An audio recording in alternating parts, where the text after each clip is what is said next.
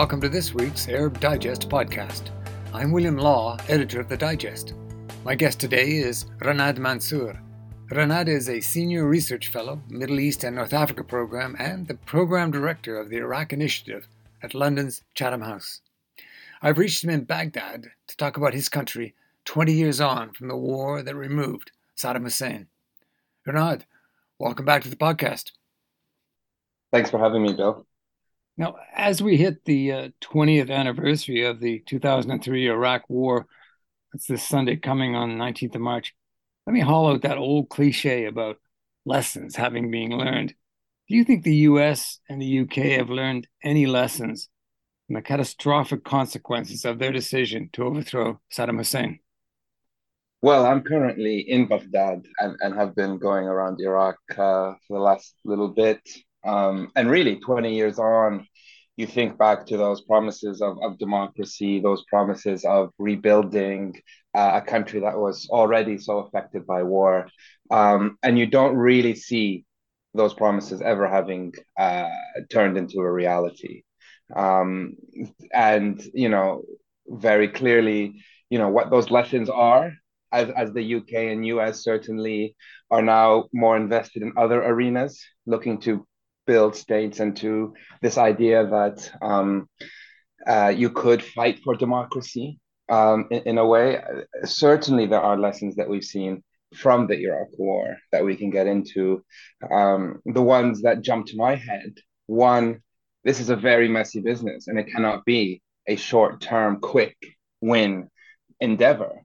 Both the US, the UK, and the Allies thought that they could come into Iraq with you know massive force, the world's largest, you know, strongest army, and simply remove a regime, put another regime in, and you know put democracy on a piece of paper written, uh, and, and and and things would just move smoothly from there. So I think the lesson there is that international state building and, and building democracies primarily through wars uh, isn't isn't as, as, as easy as perhaps many thought uh, in, two, in you know on the eve of the war in 2003 20 years ago. You know you're in baghdad and i'm thinking about tony blair who to this day resolutely says no mistake was made. How does that sit with you? I mean you know i think it's it's uh it's not uh in touch with reality. I mean if you look at what the initial agenda was, what the plan was for the war, it was this idea based on false intelligence that that Saddam Hussein had weapons of mass destruction, which later we found out that that wasn't the case. But okay, removing a dictator, which was you know Tony Blair's big his big thing was democratizing Iraq will make the Middle East a safer place, will make the world a safer place. And that we're also not seeing. I mean, in the last 20 years, Iraq has seen a lot of violence again. I mean, you know, we all remember how a few thousand Salafi jihadist ISIS soldiers took over a third of the country in 2014 and the violence that came from that. And, and even before that, the civil wars that have, have occurred. So we find that it's difficult for politicians maybe to, to come to terms with such colossal mistakes. And this is a colossal mistake. It's probably in, in our lifetime one of the biggest blunders in foreign policy uh, and, and it has con- it's had had consequences on Iraqis. It's had consequences on the region. It's had consequences in of the in the democracies of the U.S. and you, know, those European countries. It's had consequences globally. So it is, I it, you know, if, if if someone like Tony Blair doesn't want to you know sit down and reflect, that's his you know that that that's his. It's up to him. But we just say the reality is different to what he's just been saying. Yeah, and as you say, Iraqis continue to live with those consequences as to you know many other people in in the region. Uh, you know and this accepted wisdom that it, it, was just a series of blunders that uh, the weapons of mass destruction weren't there. The allies just had no understanding of the complexity of sectarian and tribal loyalties that saddam had held together through his republic of fear. de-Baathification went too far and so on and so forth. But that's not a narrative you entirely agree with. Uh, what what do you think is is beyond that kind of simple oh we made some mistakes and let's move on narrative well i've been doing a lot of reflecting uh, and looking back you know looking at the iraq war not necessarily anymore as a current affairs piece not just reading newspapers of what's happening, but as a history. Um, now that it's 20 years, and beginning to sort of weave together some of the threads to try and understand how Iraq in the, you know in 20 years has come to where it, where it is and you begin to see some of these mistakes and, and, and begin to try and make some sense of why that is the case. And so, so you know, some of the arguments that that I uh, have been making is looking at, for example, the mistake of removing the military. Right? If you think about the plan for Iraq after 2003, you had primarily this elite, these political parties that were in exile, effectively. Uh, they weren't in Baghdad. They were either in, in Iran or in the Kurdistan region under the safe UN safe haven or in London, in the US. So you had all of these leaders and groups that were now tasked with coming to Baghdad and somehow acquiring power in a country that many of them hadn't been to for decades. So they so how do you do that?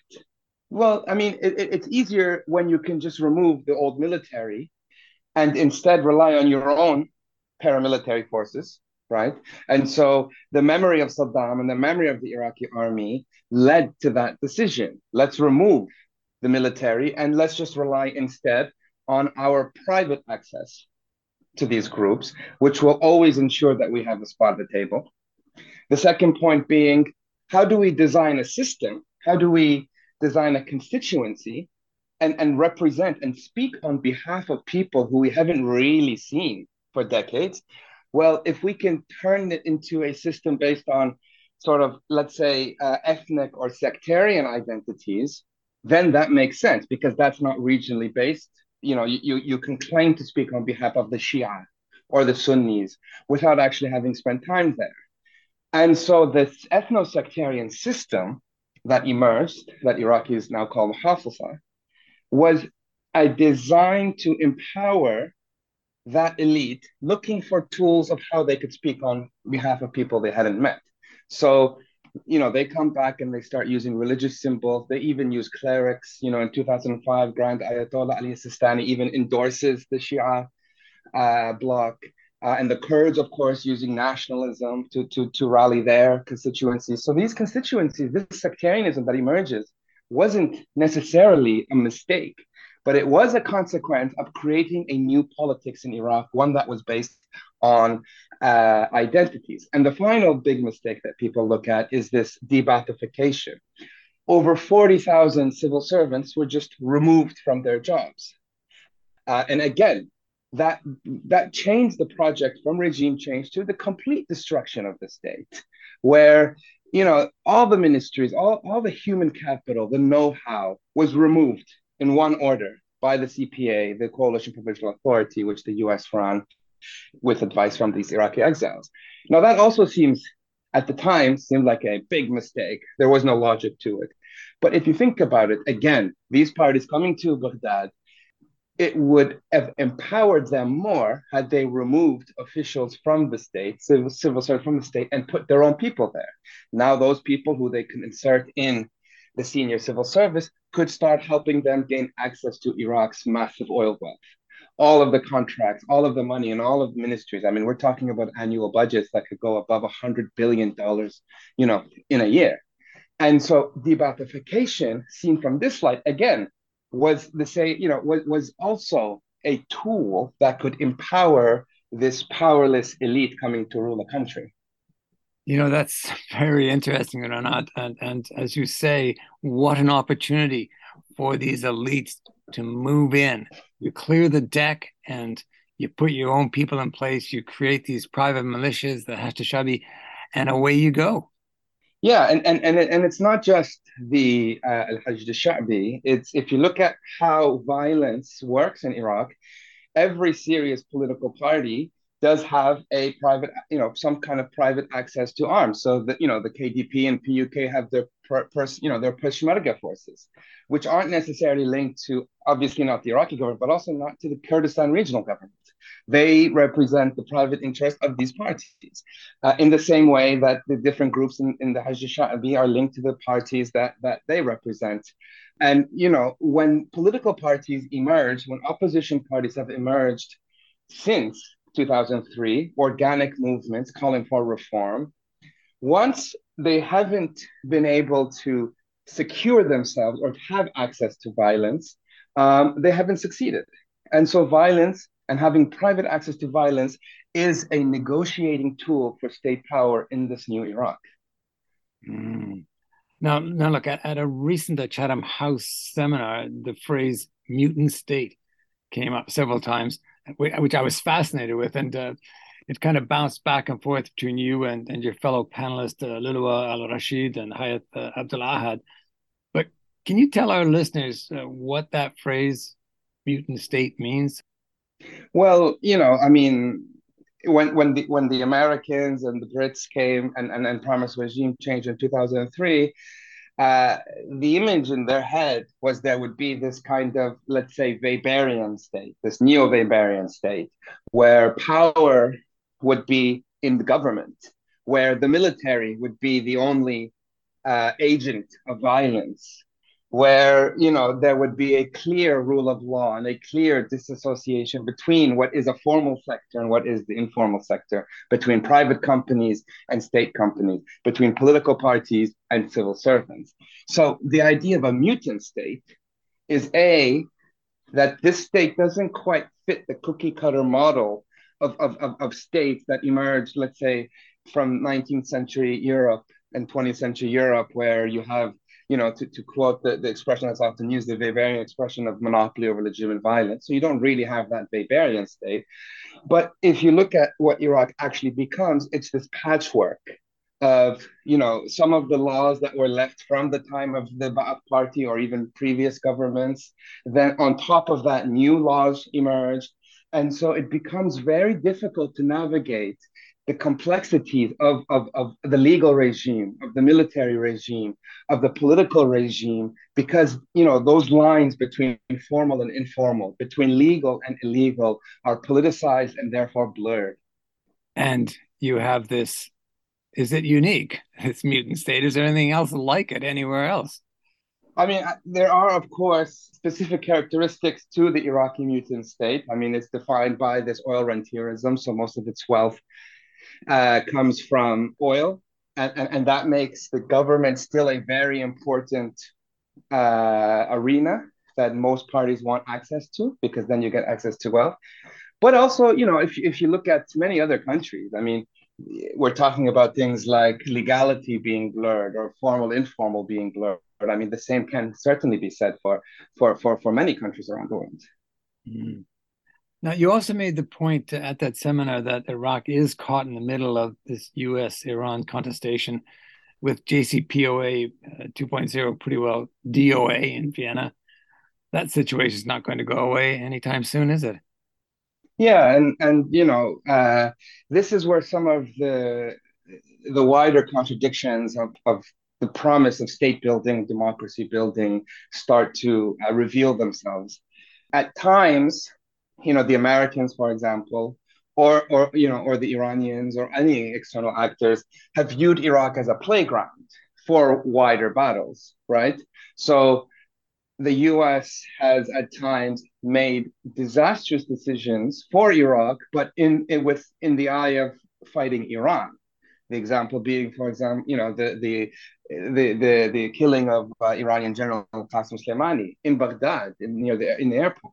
That was uh, uh, Iraq being used as a uh, as, as as as a playground to fight Iran.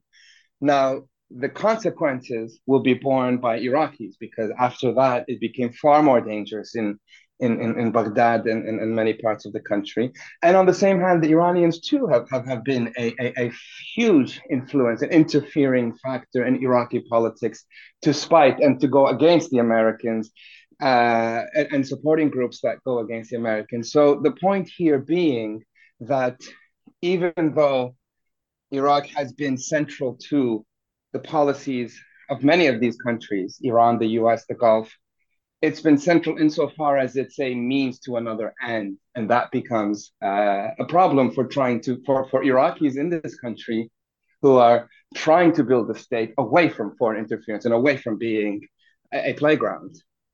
Yeah, that's again, that's very interesting, and, and and the sense that that Iraq is just caught and continues to be caught, and the strategic maneuvers of the Americans, of the Gulf states, of Iran, just keep playing out to no reward that I can see for the Iraqi people.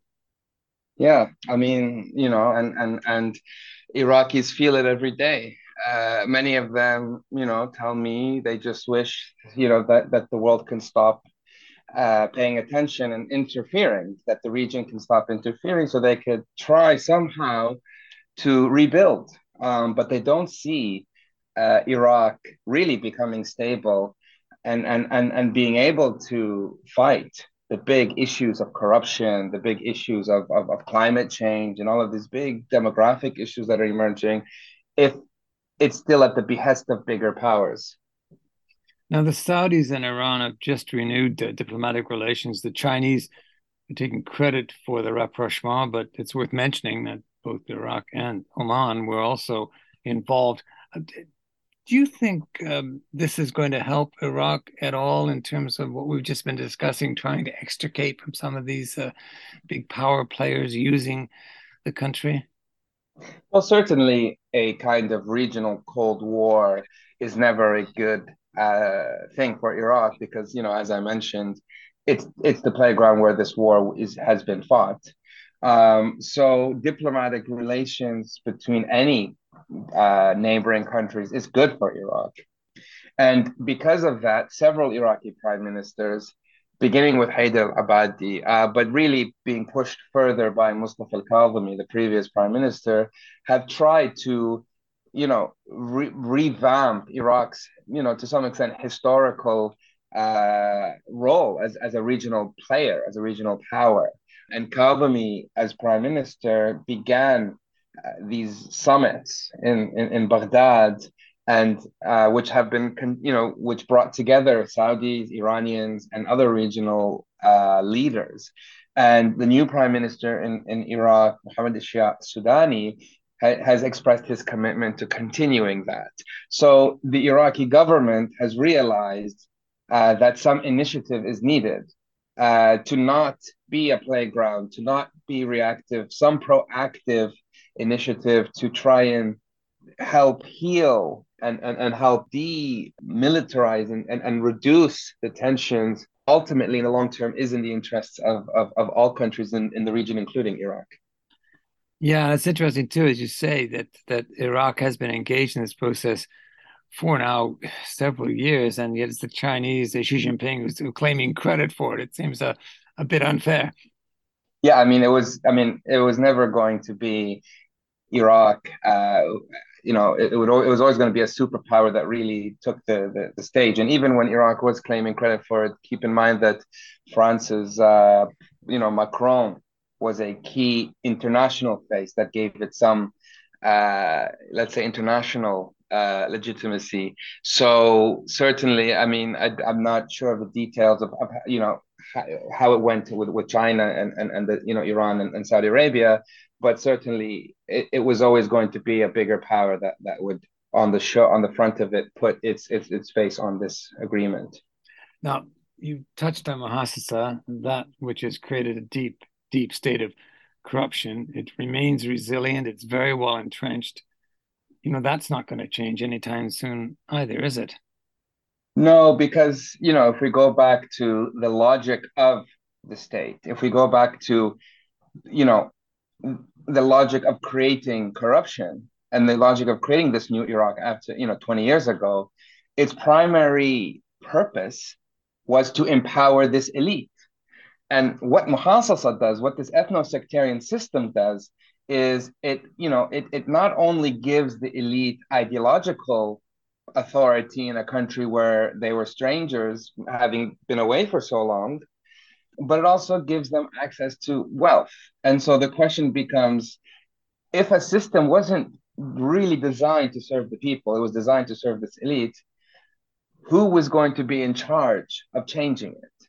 The elite, of course, will not be interested in changing it because they benefit from it. And the people have tried to change it, uh, most notably in October 2019. Uh, in, in, you know, in these movements that became known as the Tishreen movement, many Iraqis, young Iraqis, recognizing that their future uh, was bleak, um, protested. They occupied squares in Baghdad, in, in, in other parts of southern Iraq and central Iraq, calling not for the end of a specific party or against a specific leader, but calling for an end to Muhassasa, calling for an end to that system.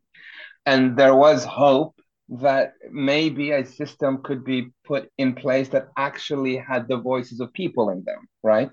Mm-hmm. Uh, because keep in mind, this new Iraq, there wasn't town, there weren't town halls, there weren't people weren't really genuinely asked what system they wanted. They this system was put on them, and 2019 was them saying it's time for our voice. But of course, what we've seen since is you know the elite confronted with a threat to the system have doubled down on it and have doubled down by using violence. Uh, over, you know, five, 600 protesters were killed in the first few months of, of, of Tishreen and, you know, tens of thousands wounded. And since then, it's become a lot scarier for many uh, civil society organizations, many, in, you know, social leaders who are activists to try and practice their democratic right of um, protest or activism.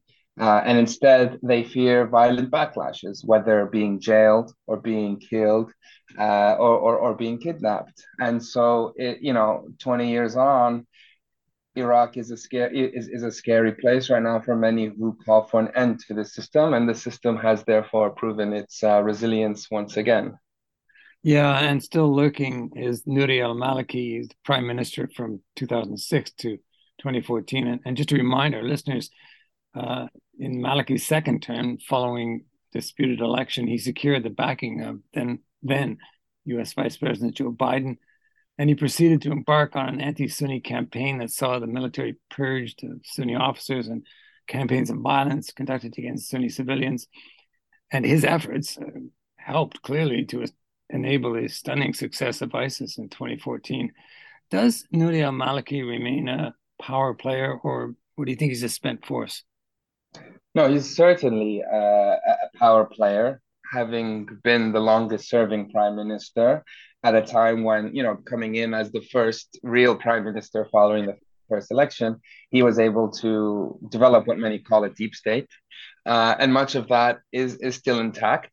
Of course, having left office in 2014, he lost some influence, but he maintains influence across the Iraqi state um, and remains a powerful player. You know, his when he was prime minister, what he really wanted to do was to centralize power and become the strongman. Uh, but that didn't work because the system isn't designed that way. The system is designed as an elite bargain where everyone takes a share of the pie. And so, you know, obviously he's a very ambitious Iraqi official who wants to become a strongman, but it's hard to see him ever getting to that point. But certainly he is one of the strongest elite in the elite bargain that defines uh, this new Iraqi system since 2003. So we definitely should not count Nuri al-Maliki out. No, definitely not.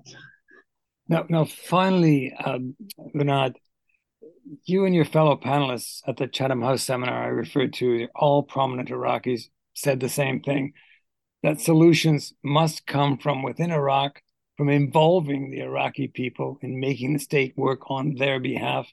You know, and I, I agree wholeheartedly with you, but I struggle to see how that can happen. So I'm going to ask you, Renad, put you on the spot. How can that happen? I mean, it's difficult. It's certainly difficult.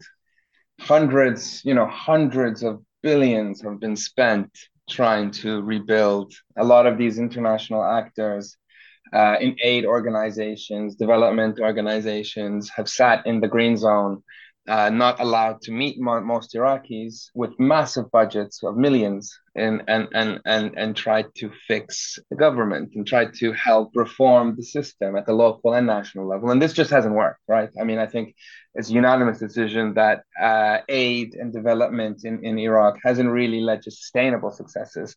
You could build a school, for example, and many have been built, or hospital, but sustaining it is another story. And, and many of those initiatives and all of that money spent hasn't led to bettering the lives of many Iraqis. And so the question then becomes, you know, why is it not sustainable? And it's because it hasn't really had, uh, it hasn't been an organic part of uh, the Iraqi society, right? It's been designed in a green zone and developed sort of outside of, of the confines of, of, of society. And so what needs to happen really is is Iraqis need to have more of a say. Iraqis need to be empowered. Their interests need to be looked after. But of course, these are big uh, initiatives and big points that I raised, and it's difficult to see how that even begins. I think that protests and activism and civil societies even though they're facing immense violence, you have a lot of brave Iraqis, especially this young generation. And keep in mind that the demographics of Iraq will continue to be the main pressure force against the system. I mean, Iraq has one of the has one of the largest uh, growth population growth rates in the region. Its population is about it will soon double from the 2003 population, two thirds of Iraqis, or almost two thirds of Iraqis, are under the age of 25. So you have this youth population, this just generation that isn't benefiting as much, uh, or, or, or you know, as as involved in in in, in the system as their the older generation, and this generation will continue to pressure, will continue to, to fight in different ways for democracy and for better, you know, basic services, for dignity, as they say.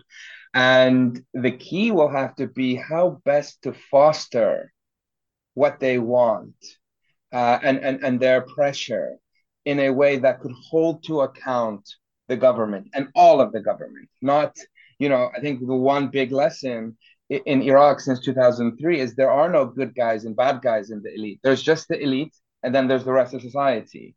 And here, internationals do have a role because some of this these elite these these elites are allies, and so supporting personalities instead of institutions has been a downfall. And the key then has to be how to develop Iraqi government institutions that could foster the pressure that the, many of these these these uh, activists and, and, and protesters and civil organizations are looking to exert. How can there how can one ensure accountability across the state? That has to be the you know the the, the ultimate goal.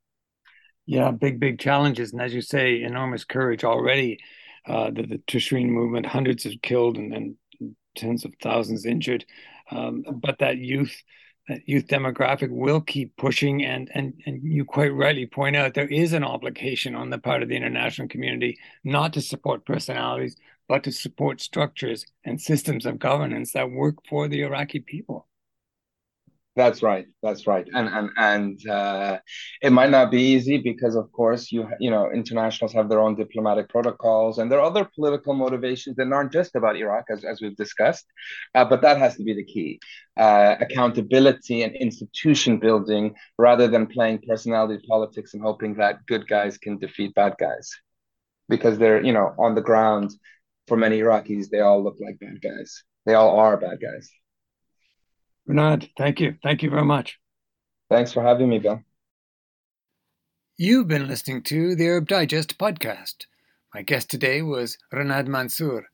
Renad is a senior research fellow, Middle East and North Africa program, and the project director of the Iraq Initiative at London's Chatham House. Since we launched our podcast less than three years ago, it's been listened to more than 125,000 times in countries right around the world. So, uh, Big thanks to all our listeners. And if you're a first timer, check out our podcast library on Apple Podcasts, Spotify, Google, SoundCloud, or Amazon. I hope you're enjoying the podcasts, which we bring you with no advertising and no sponsors. We are a truly independent source for analysis and commentary on the Middle East and North Africa. You can support our independent voice with a donation. Details on how to do so at ArabDigest.org. When you go to our website, you can also find out about our daily newsletter and how to get a free trial. The newsletter features the very best of MENA analysts and commentators, contributors like Renad. Check us out on ArabDigest.org and follow us on Facebook, Twitter, and LinkedIn. I'm William Law, editor of the Arab Digest. Essential reading, essential listening from independent sources.